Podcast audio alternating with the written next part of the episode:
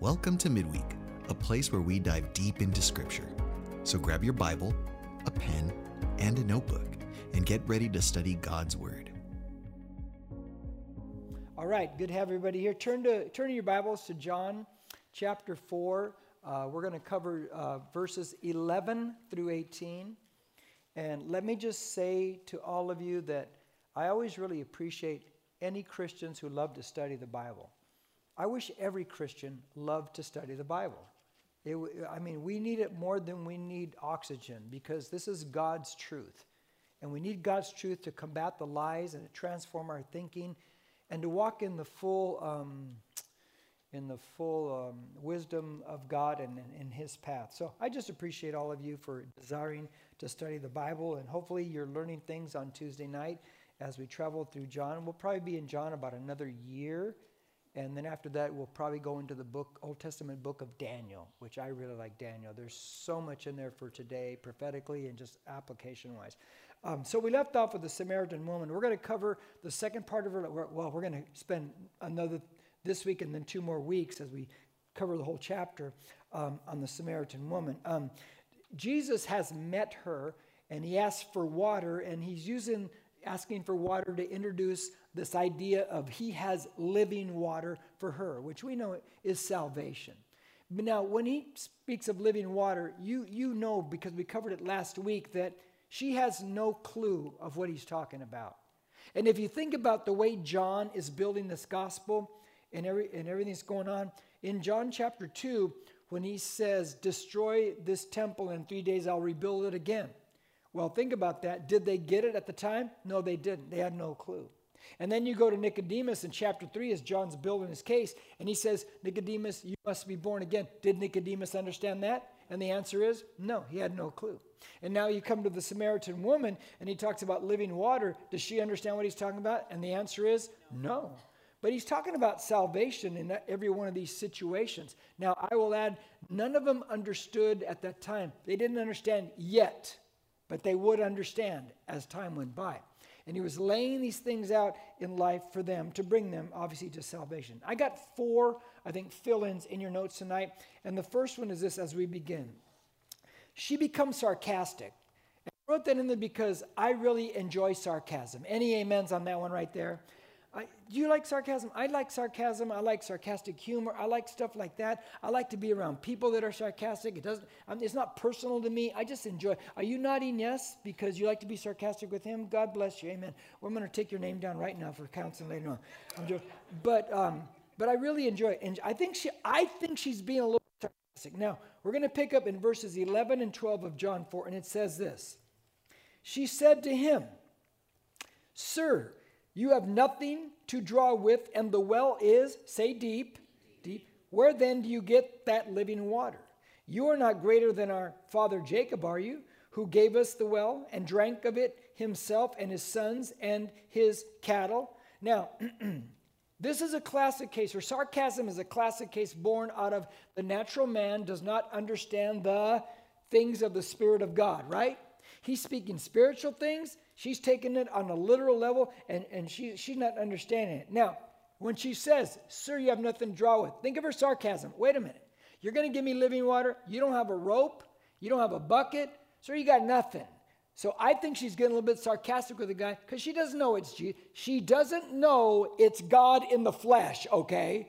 She has no idea. This is just another guy at the well, and she's all over his case. She has, "You have nothing to draw with, and the well is deep." Now, so she is saying the well is deep. You can't get to that water. You have no ability. But think about what she said in relation on the big picture with Jesus. Is Jesus going to go deep? Yes. Jesus has come to earth as the God-man to go to the depths of sin and suffering in all of our lives to bring us to salvation. Has he not? Now, let's go deeper than that even, okay? Jesus, he comes there because it says he's thirsty. John writes that he's thirsty. He asked the woman, "Give me a drink," okay? Question, how many have ever, how many are pretty familiar with the story in John four? Just how many of you? Okay, do you ever find in that story that Jesus ever takes a drink of water? You never find that. You will never see it. Nothing like that whatsoever. So the question is, was he really thirsty? Or better question, what was he really thirsty for? What really quenched his thirst? Because we're going to look at that again, I think, next week or the week after. What quenched him? What was it? I think what he was really thirsty for was salvation for his creation. Amen to that one right there? Now remember, when the chapter began, it said that he had to pass through Samaria. Remember that? So now we find, here's his thirst.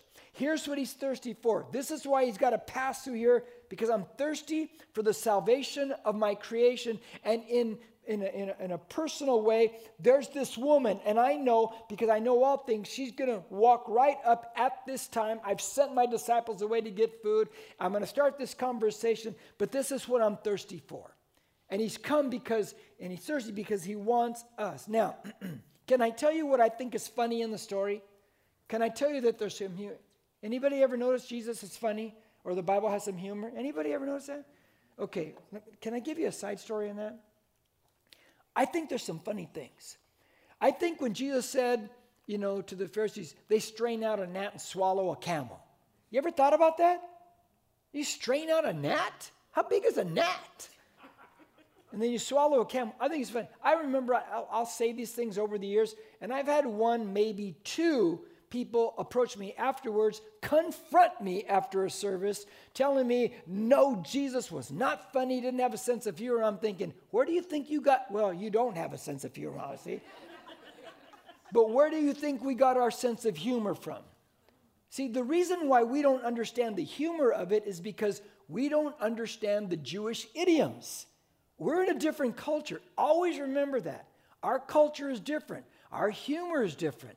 Theirs is different too. Now, I think there's a funny thing that's happening in this story if you just stop and think about it, okay? Has the woman been through a lot in her life? We know in a few verses how many times she's been married, because we said it last week. How many times she's been married? Five times. Is she living with a guy right now? Yeah, we find that too. Now, does she know who Jesus is? Does she know he's God who created the universe? She doesn't know any of that. And here's this guy. He comes up to her because he's just another guy to her who's a Jewish man, and they don't get along with, the Samaritans don't get along with them. And so he says, I got some living water, you know, and it's a free gift. You think just maybe, just maybe she hears that, doesn't know it's God in the flesh. Here's another guy that's just coming up to me, and, you know, he's giving me his line like he's got the gift of all this stuff like that. And she's thinking, I don't want to hear it from another guy. You think it's possible? Please say yes. Yes. Praise the Lord. Okay.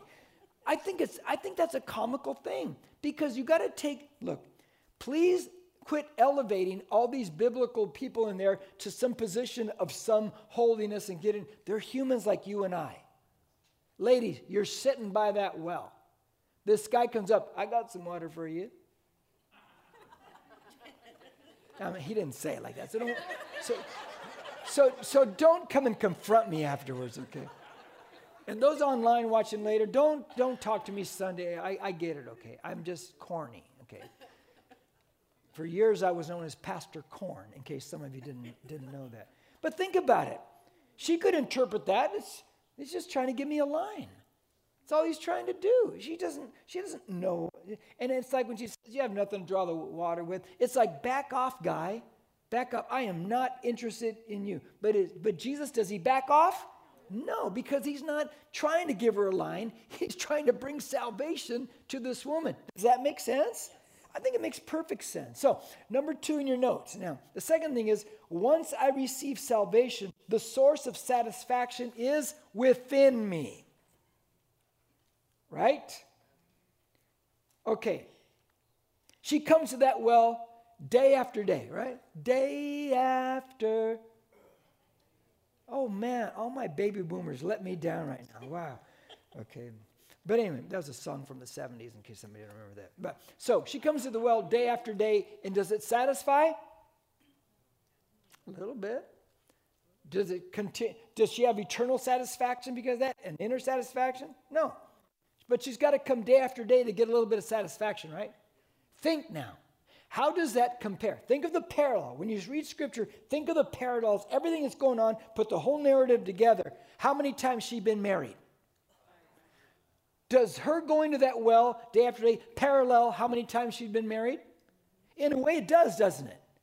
In a way she's gone from one relationship to the next relationship, to the next relationship, to the next one, and to the next one, and now she's living with this guy, and she's trying to find satisfaction the way she comes to the well every day. Do you see that right there? There is this parallel in her life, and she's in one bad relationship after. Does it satisfy? Do her relationships satisfy her? There is no way they satisfy her. Now, what's Jesus telling her? He is telling her that, did I read the verses, by the way, when I read that point? Okay, let me read it. Yeah, it didn't make sense. Let me read it. Okay, verse thirteen, fourteen. If I don't read the verses, somebody stop me, please, and say, read the verses. Jesus answered and said to her, everyone who drinks of this water will what? You're thirst again. But whoever drinks of the water that I will give him shall never thirst. But the water that I will give him will become in him a well of water springing up to eternal life. Ah, you're going to keep coming to this well. It's a picture of the relationships in your life, and you'll never be satisfied because you cannot be eternally or consistently satisfied with things outside of your body, right? Right? I mean, let's take, for instance, you get a new car. How long does that make you happy? A week? A month? First payment. Best way to say it. Paul, don't steal my jokes, okay? No, I'm just joking. I'm just joking. But it doesn't give you, it, it gives you this momentary stuff, right? But then it wears off, and then we got to find something new. That's why, do you know that's why some people get in debt so much? Because they're always having to buy a next thing and a next thing and a next thing because they're looking for satisfaction. But things outside our body don't satisfy. Now, let me go back in time for some of you that don't know my story. Those of you who've been here a long time, you know my story. But just the, those of you who've been here a long time, pretend like you've never heard this before and go, wow, I didn't know this about you. Okay, but anyway. So I've been, well, thank you. I've been saved forty-two years. I didn't, I didn't grow up in church. Wasn't part of my life. Didn't want to be a Christian. You know that. I, got, I, I became a believer at age twenty-three. When I turned twenty-one, um, me and my friends, we turned twenty-one, we started to um, go to Las Vegas. And um, if you go, I'm not here to condemn anyone who goes there, and, and you want to spend twenty bucks, you, I, I don't, I really don't care. But if you're, but if you're blowing your money, uh, your mortgage money, or and you're not tithing and you're blowing, then we got a problem, okay? Yeah, then we, then something else is God. So um, we'd go there, and we'd go about every couple months, and you know, losing money was really fun, you know. So I, we were we'd be so into it that sometimes, remember, this is before B C, before Christ in Jim Duncan's life. Saturday night we'd party hardy, and uh, I know it's hard to imagine that I could have ever been that guy because I looked like an angel, right? But anyway, but um, oh boy, sometimes on a partying Saturday night, me and my buddy, we would wake up at six in the morning, Sunday morning, not to go to church, mind you. We'd get in the car, and we would drive to Las Vegas to spend a day there.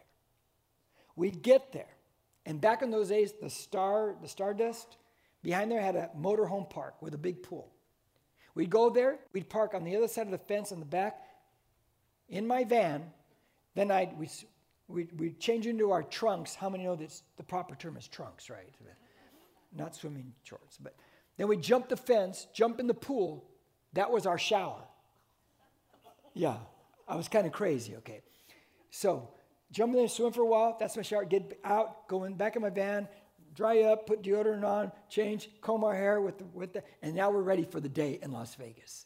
And we spend the day there, and then we drive home that night. Is that insane or what? Yeah, but that's the way we were. That's the way it was. Now, I can vividly remember that I really enjoyed Las Vegas about the first six, seven times I went with my friends. And then there came a time I remember I'd be there and like, I'm so bored. I remember I wouldn't even be gambling. I'm sorry, gaming. It sounds so much better. Um, you know how they spin things always. And I'd watch my friends at the blackjack table, and I'm just like, I am so bored. And I wouldn't tell anybody this, but I was just bored out of my mind. I can remember I got bored with that. I got bored with drinking. I would only drink to get drunk so I could feel okay for a couple hours. And, of course, that wore off the next day or that later that night. I was twenty-three. I had a sixty-three Corvette. I had a Dodge van with carpeting, paneling, and radical stereo and a motorcycle all at the same time. And I was bored out of my mind. I was bored. You see, there's nothing, and I, I learned that the hard way, that there's nothing outside of my body that can give me eternal happiness. There's nothing that can bring me inner joy in my life. And and I thought about this more and more and more. You know, uh, right now, Olivia and I, I'm trying to talk her into getting rid of more stuff in the house and downsizing. I have no emotional attachment to things in that house. And so I don't know if anybody like me. And I'm wondering if that's just part of it. I just...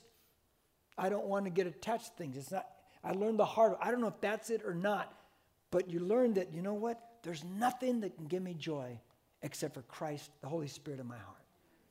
When you finally learn that and you finally get that, you'll want to study the Bible. You'll want to spend time with God. You'll want to worship your Lord Jesus Christ because this is the source of, of, of happiness. That woman's coming there every day. And she's not satisfied. And she's an empty woman. And Jesus says to her, what great words. He who drinks of this water will what? Thirst again. You're going to thirst again and again and again. It will never satisfy. And then he says, but the water that I give you. He's got this whole different type of water. He's got this whole different experience. Let me tell you how that translates into relationships. I... I don't need, I love my wife, but I don't need her to make me happy. And if I think that some other person is going to make me happy, I'm, I'm gonna, it's going to be a fail. It's not going to work. I have happiness. You hear me say this a lot. I have happiness. I have Jesus. And so I should bring happiness into the relationship. Amen? Now, I didn't understand that when I got married, so we went through six years of real bad up and downs because of me. But once I understood it, once I started to heal up with the baggage, boy, it changed everything in my life. Now, let's drill down on this whole thing. The water that I give you. Now, she comes there to that well. I'm not, I'm not moving on yet from your verses. Now, the water probably is in the well, probably stagnant, I would guess. But he says, I've got this living water. And the word living water is the idea of flowing water. So he's got something that's not stagnant and something that's flowing in life. Now, question, is the woman's life stagnant? You better believe, comes again, comes again, comes again, one husband, two husbands. It's a stagnant life. It's a repeat cycle over and over and over again, and there's no satisfaction. Now, Jesus is offering her something that will bring her life and cause her to really, really live. But, sidebar, when Jesus says, um, um, I have come to give you life and that more abundantly.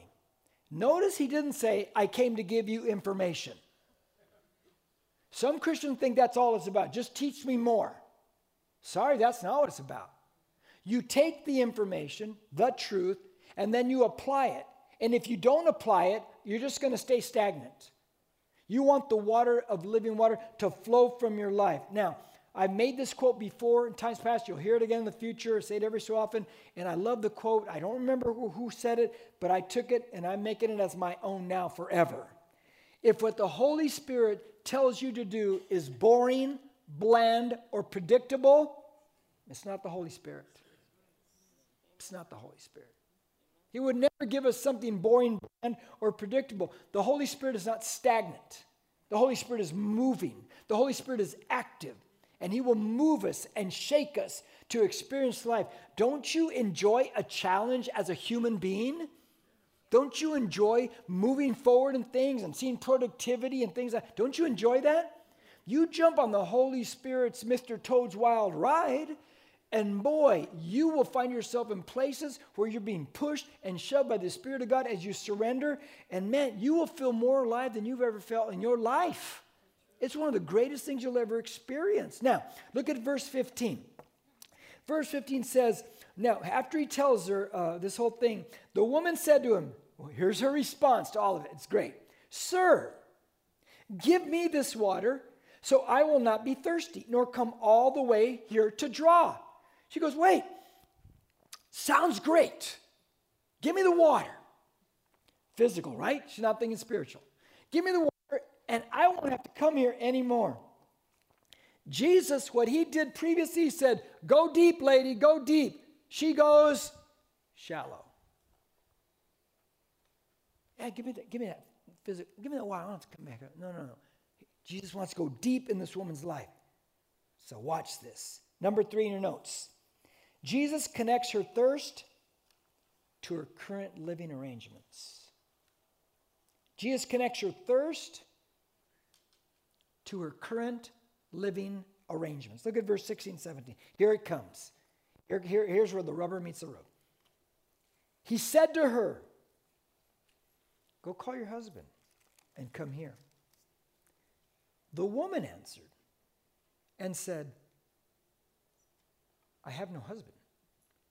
Jesus said to her, you have correctly said, I have no husband. This is where it gets great. She says, give me the water. Give me the water. Jesus says, okay. But you do one thing for me first. Just go home and get your husband and bring him back, and we'll continue this whole thing. She doesn't know he's the God man, right? She just thinks he's the Jewish guy here. So in her mind, he knows nothing about me. We just met. And so she says, I have no husband.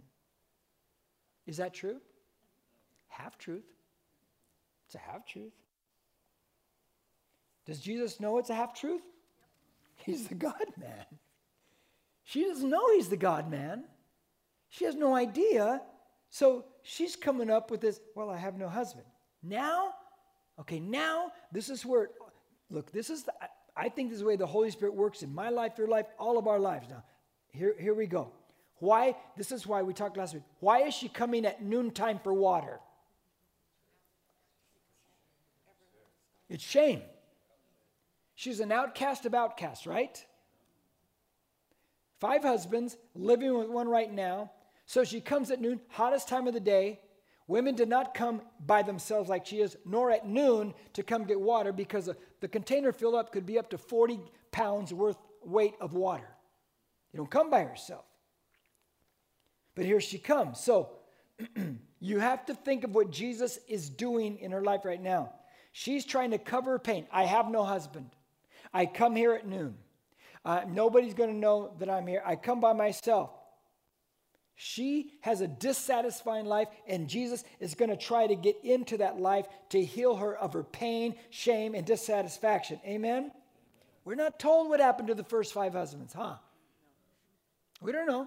They could have all died, or they could have all divorced her. We don't know anything about the husbands whatsoever. We don't even know if the first two divorced her, because in that day, you could divorce a woman so fast. It was just that fast. And um, and that was culture. That's not scripture. And so maybe the third, fourth husband, maybe that guy was a good man, but maybe he died. And maybe that broke her heart even more. We don't know anything about these people. Now, we do know this. How many husbands has she had? And what's she doing right now? Is she looking for a relationship? Is she looking for companionship? That's a human thing, isn't it? It's a human thing. And when people don't find that, they'll stoop to making some pretty bad decisions in their life. Right? Would you agree? Because it's a human thing. You want a relationship. And so now, she's living with this man in this relationship. Let me throw one more thing in the mix. Maybe, here's another possibility. Maybe the first five divorced her. And now with the sixth, she's like, I, I don't want to get married again. Why would I want to go through that again? Why would I want to feel pain again? If the first five rejected me, why would I want to be rejected again? And maybe, and this is, trust me, in counseling you see these things, and maybe that's why she chooses to live with this guy, because she has control in the relationship. Therefore, he won't divorce me. Therefore, I don't have to go through abandonment. I will have control of my life. Does that make any sense? That's a possibility. People do this all the time. You say, no, they don't. Start talking to people, okay? And you're going to find these things are very true. Start getting into the pain of people's lives. Now, let me give you some without a doubt. Without a doubt, her Samaritan blended religion between what, what the Assyrians brought in and what the Jews believed blended. It left her empty, did it not? Never forget that. That all the false religions in this world, Christianity is the only one, and it's not a religion, it's a relationship. All the false religions, they leave a person empty, whether they're going to admit that thing or not. Second, matter of fact, now you really see why Jesus had to pass through Samaria, right? This woman is in pain. This woman is filled with shame. This woman is alone. This woman is deeply hurt in life. And Jesus comes along and says, I got to heal this woman. I got to fix the things in her life. Now, remember I told you last week the possibility that when the disciples, Jesus sent them to buy food, right? It's possible that when they went to buy food, who was coming this way? She was. And they passed her. They probably didn't even look at her, talk to her. And here's this person who's wounded, in pain, by herself, in shame, broken heart, and the disciples walked right by her. And that's what I told you last week. Never, ever underestimate in a church service or fellowship. Go talk to somebody you do not know. Go say hi to somebody you do not. Don't go to the, when they, please, because you might be the only person that talked to them or acknowledged them that day. And you don't know what could come of that, where somebody starts to talk and share. Look, just to give you a for instance of the pain in people's lives, when I have the altar times like I had Sunday, right? You don't want prayer, fine. Go stand on the side and come and watch the faces. Look at the faces. You want to see pain? You want to see tears? You want to see what people are going through? You see it right there. Because that's real life in that moment. And we have a great opportunity of ministering instead of just walking right by people. Now, Jesus is there to heal her, correct? Save her, correct? But watch what he does first. This is, this is important. Number four, Jesus tears away the bandage to reveal and heal the wound. He rips the bandage off to reveal and to heal the wound in her life. Now look at verse eighteen.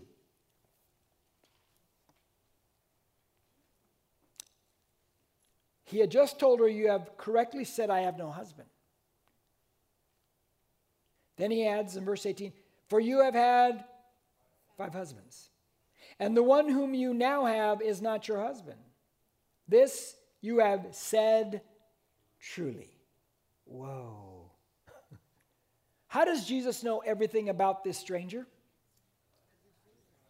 He's God. And as God, he's omniscient, right? He knows everything.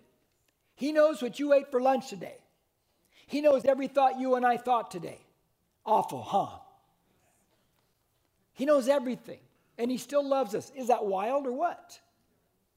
He knows it all. And now, because he said that, what is this woman starting to think about him? This is no ordinary guy. This is no ordinary guy. He knows my whole life. How does he know my whole life? Question. Does the woman run away after being exposed? The answer is no. The answer is no. Why not? Because Jesus didn't condemn her and Jesus didn't shame her. He just simply stated the truth. Have you ever thought, just thought, about the tone of Jesus' voice when he's interacting with people? Some of us have wrong concepts of the tone of Jesus' voice. We think it's a condemning, hard voice. You got to rework that. He loves this person. He loves us. Think about the tone in his voice as he talks to this woman, as he shares the truth with her. Now, Jesus When he first met her back in the beginning and said, give me a drink, he could have led off with, give me a drink, and by the way, you've had five husbands, you're living with a guy right now. Right? He could have started that way, right? What would have happened had he done that? Forget you, you're criticizing me, she gets defensive, I'm done. So, uh-uh.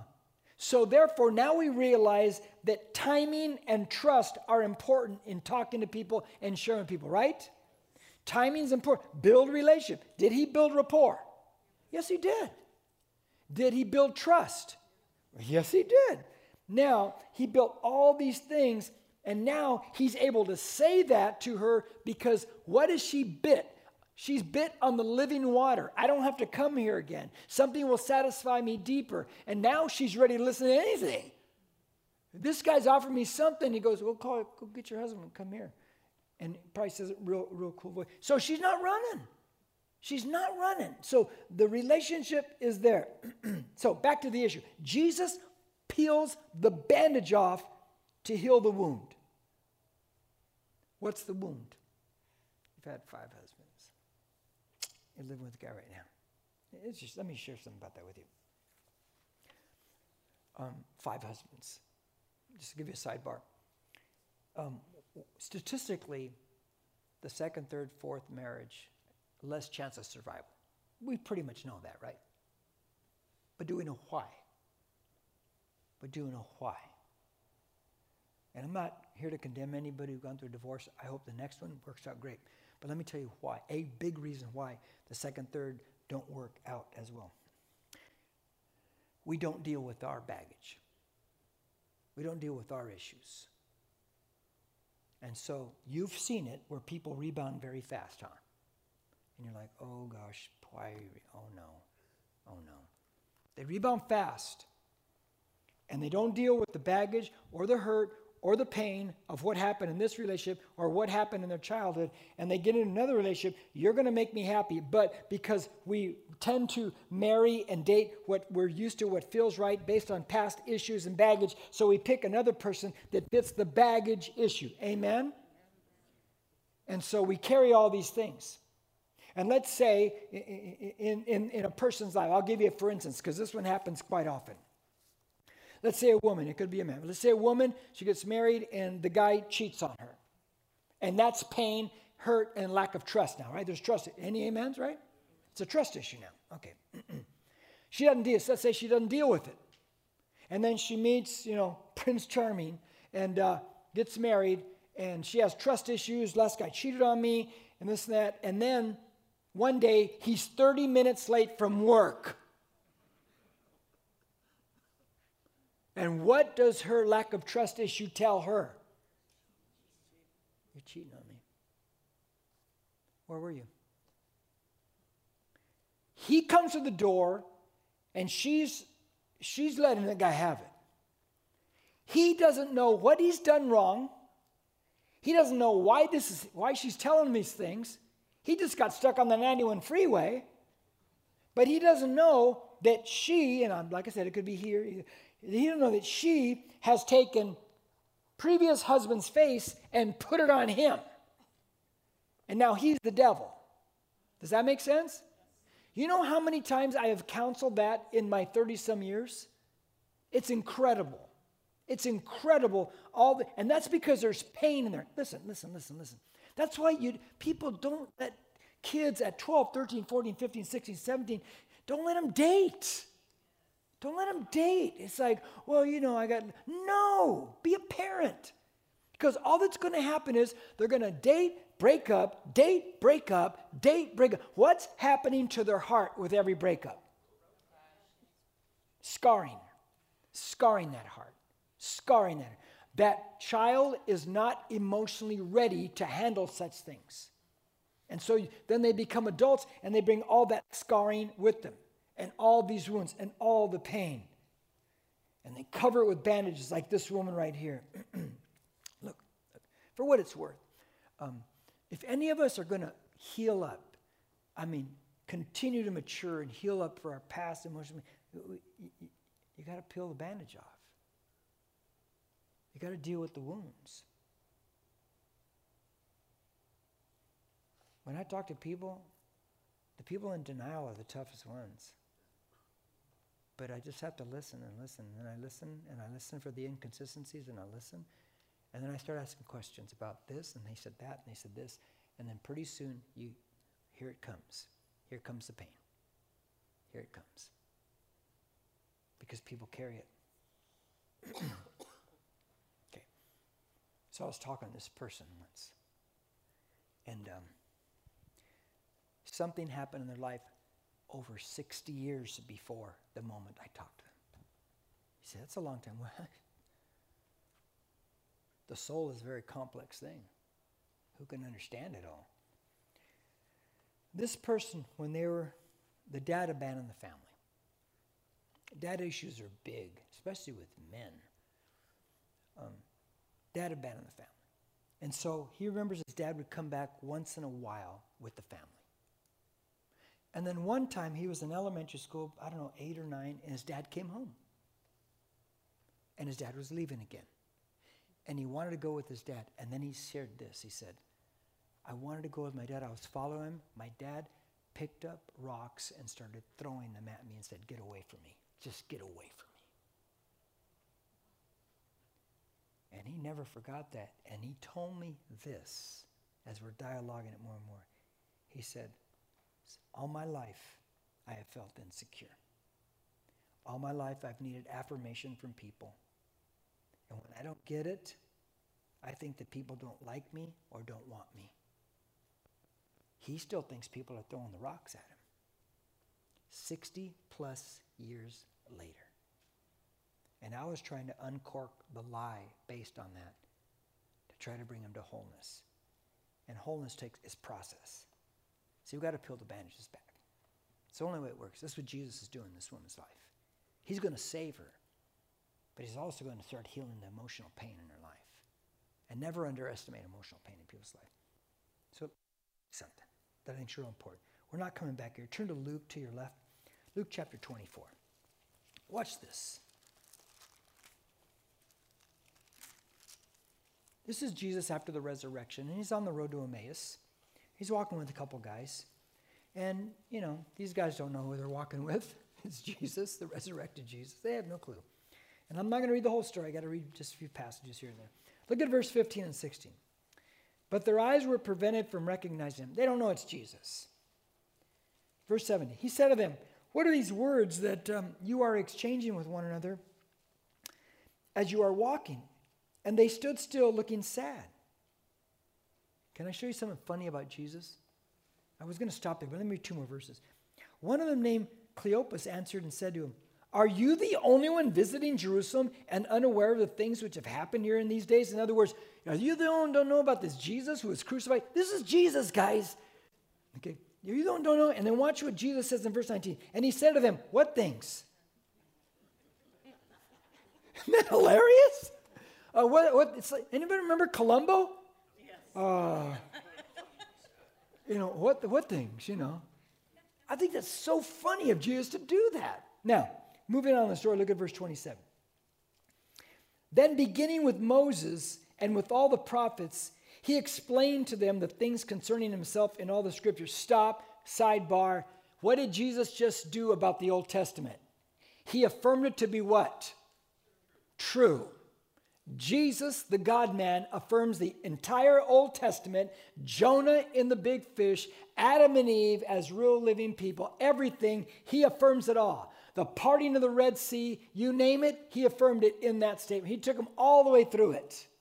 Remember that. Verse twenty-eight.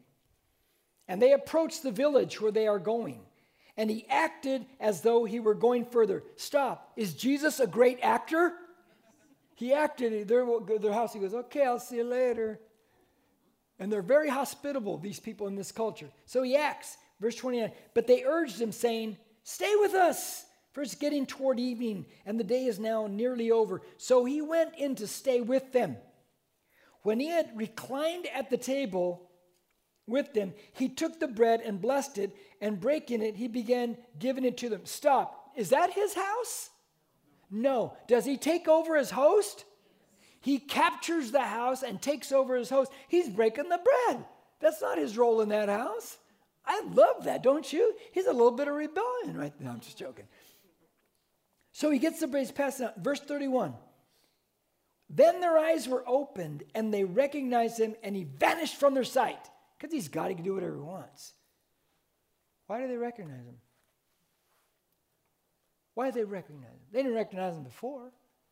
Watch. Look at me. Takes the bread, breaks it. Why did they recognize him? His sleeves pulled back as he stretches his arms out, and there's the nail mark in the wrist. Then remember, it does not in the hand, it's in the wrist. And they see the scars. They see his scars. Never forget that Jesus was not ashamed to show his scars. That helped them to see him for who he really was, and it helped them for salvation. Never be afraid to show your scars, because people will come out of the woodwork and say, me too, me too, me too. We all carry scars. Never forget that. Amen. I'm done. Let's pray. Thank you, Lord. Thank you for such a great event. Uh, and we're, we're only two, one half of the way through this.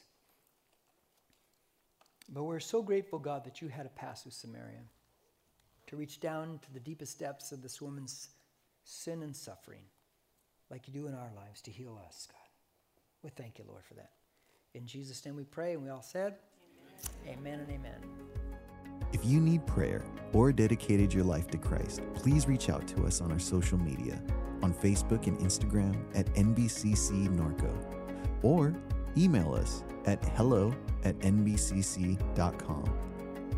Thank you for listening. Don't forget to share and subscribe to this podcast.